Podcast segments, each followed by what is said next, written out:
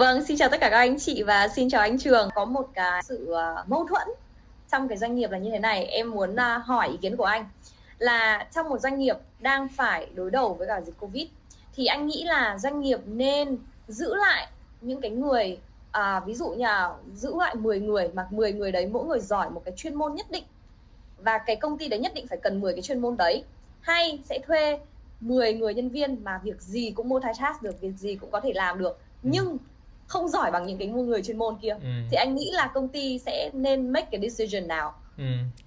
ok em em hỏi cái dilemma rất là hay. Và Thế Vân cũng biết là anh là chuyên gia về giải quyết vấn đề và đổi mới sáng tạo đúng không? Thành ra nếu mà trả lời câu dilemma của em á là bước xuống hố luôn á. Đây anh sẽ thoát ra cái hố đó của em bằng cách như thế này nha? Đầu tiên anh sẽ không chọn một trong hai mà phương án chọn thông minh ở đây là phương án hybrid. Tức là thay vì em chọn 10 người là là specialize hay là 10 người multitask, thì anh sẽ chọn hybrid là 5 người specialize và 5 người multitask. Tại vì như này, cái người multitask để người ta cover cho em trong những tình huống là em thiếu người hay là em cần những việc đa nhiệm. Và trong những tình huống ví dụ như là khách hàng không có order hay là nhiều order thì cái người đó người ta sẽ tròn qua tròn lại. Nhưng cái người đó người vì người ta không chuyên. Giống như em lấy một cái nắm đấm này nè, em không thể nào đục lũng tờ giấy được, đúng không? Thì em phải lấy kim kim em chột một cái nhẹ nhẹ nó lũng tờ giấy rồi thì cái người specialize là người chuyên môn hóa người ta chỉ cần viên kim người ta chọn nhẹ nhẹ thôi. Thì nếu mà bên công ty em là những công ty mà chuyên về lĩnh vực mà chuyên sâu thì em phải có bắt buộc phải có những người specialize đó. Và chính những người đó là sau này người ta sẽ là tiềm năng để trở thành đội ngũ tài năng của em hay đội ngũ quản lý kế thừa. Đó là cái câu trả lời số 1 cho cái dilemma của em ha. Thứ hai là mình phải thêm một chút nữa. Tức là bên cạnh mình sử dụng hybrid về nguồn lực nội bộ của mình là internal resource của mình á mình phải nhớ từ khóa kinh điển trong đợt covid này đó là từ outsourcing. À đúng rồi là phải đem đi uh, thuê ngoài. Thì một trong những câu thần chú anh hướng dẫn mọi người hay đi thuê ngoài á là những gì trong công ty của mình nếu mình không làm người bên ngoài người ta làm tốt hơn mình rất nhiều thì hãy đưa ra bên ngoài làm.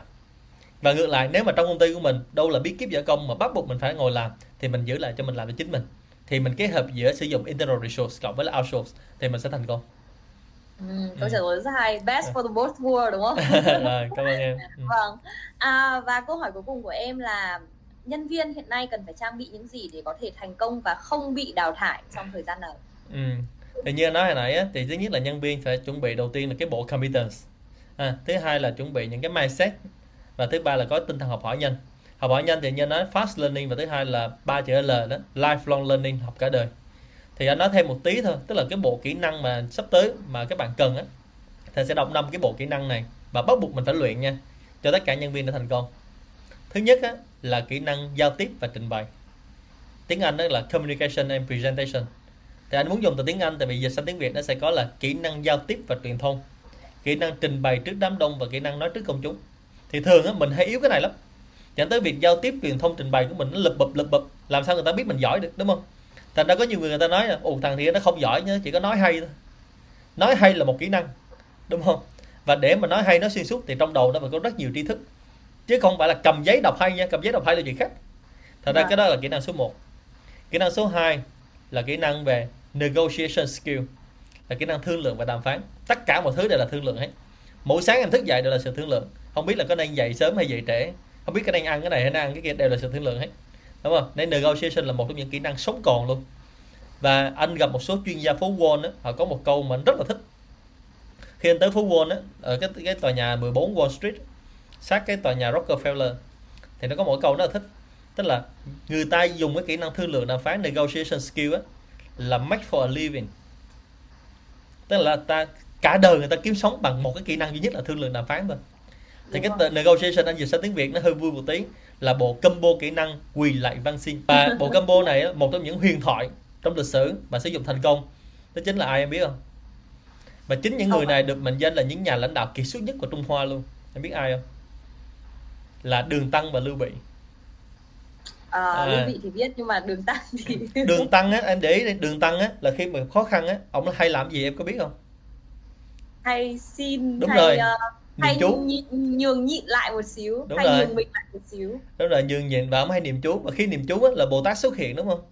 Như vậy trong à. cuộc đời của em á, nếu em gặp khó khăn em niệm chú một cái có người bên cạnh xuất hiện em có thích không?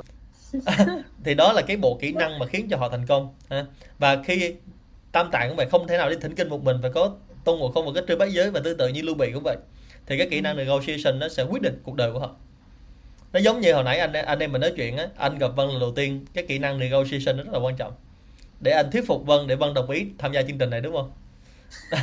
Rồi Vâng. cái thứ ba cái thứ ba là kỹ năng về teamwork. Tức là mình phải biết cách mình làm với là một nhóm như thế nào ha. Thì ở đây á, anh thấy là các bạn Việt Nam mình rất là mạnh. Là mạnh ai nấy làm à, tức là mình làm với nhau một người Việt Nam rất là mạnh nhưng mà ba người Việt Nam ngồi lại á, lại dở ẹt à. đó thì mình đúng rồi thành ra mình phải học cái kỹ năng này. Đó thì đó là cái điều rất là là là lưu ý mà cái kỹ năng là mình phải sống còn tại vì muốn đi xa thì phải đi cùng nhau muốn đi nhanh thì đi một mình. À, rồi tiếp theo á là bộ kỹ năng là giải quyết vấn đề problem solving. Đó và kỹ năng cuối cùng là kỹ năng về ra quyết định. Thì anh chia sẻ là trong cái phương pháp luật sáng tạo á, nó có một câu rất là hay như thế này là anh muốn tặng cho Vân với tất cả mọi người luôn là cuộc sống là một chuỗi các vấn đề cần phải gặp và một chuỗi các quyết định cần phải ra. Một ngày em biết là mình ra quyết định bao nhiêu lần không? 24 trên 7 24 trên 7 và người ta thống kê một ngày mình ra quyết định hơn 2.000 lần. Wow. Đơn giản lắm tức là chuẩn bị anh nói cái gì là ra quyết định này Nó- nói xong cái này rồi đi ăn cái gì ra quyết định đúng không? Là hai hai ngàn lần. Thành ra cái kỹ năng giải quyết vấn đề và ra quyết định là kỹ năng rất quan trọng. Mà thường á ở Việt Nam của mình á các bạn nhân viên các bạn hay đưa vấn đề thôi. Đưa cái đám cháy người khác xử lý chứ mình không đi giải quyết nó. Và trong cái kỹ năng giải quyết vấn đề á, các bạn cũng hay gặp cái là mình đợi người khác giải quyết giùm cho mình. Như vậy mình không bao giờ mình lớn được hết thành ra năm cái kỹ năng mà anh liệt kê đó là những kỹ năng quan trọng và sống còn dành cho cái nhân viên thành công trong thế kỷ 21 hay là sau đại dịch. Các tất cả các công ty tất cả doanh nghiệp tất cả người sếp đều cần những kỹ năng đó. Và nếu mà em có năm kỹ năng đó mà em gặp doanh nghiệp hay là người sếp nào mà người ta từ chối em hãy đi gặp anh anh bảo lãnh cho.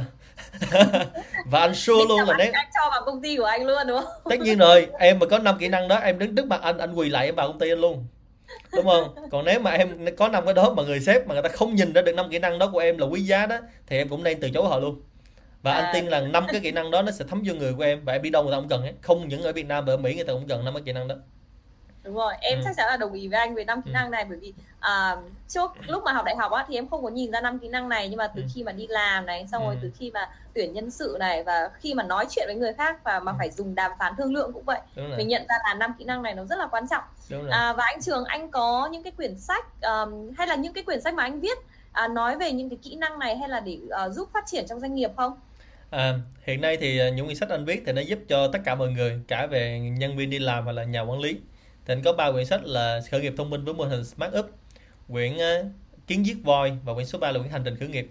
Và sắp tới anh ra khoảng tầm 5 quyển sách nữa dành cho cộng đồng để giúp cho giải quyết vấn đề này. À, thì bên cạnh đó thì anh muốn hướng dẫn mọi người một số bộ sách khác ví dụ như là bộ sách à, 20 phút làm việc hiệu quả của trường đại học Harvard. Đây là bộ sách bán rất chạy tại trường đại học Harvard và khi anh tới Harvard đó, nó bán ngay cái cổng luôn. Và sau đó anh anh rất là mong muốn về Việt Nam có bộ sách này và may mắn đã dịch sang tiếng Việt. Thì trong bộ sách này nó có một quyển sách rất là hay đặc biệt luôn là quyển quản lý sếp. Ồ, À, tất cả mọi người muốn làm sếp. đọc rồi.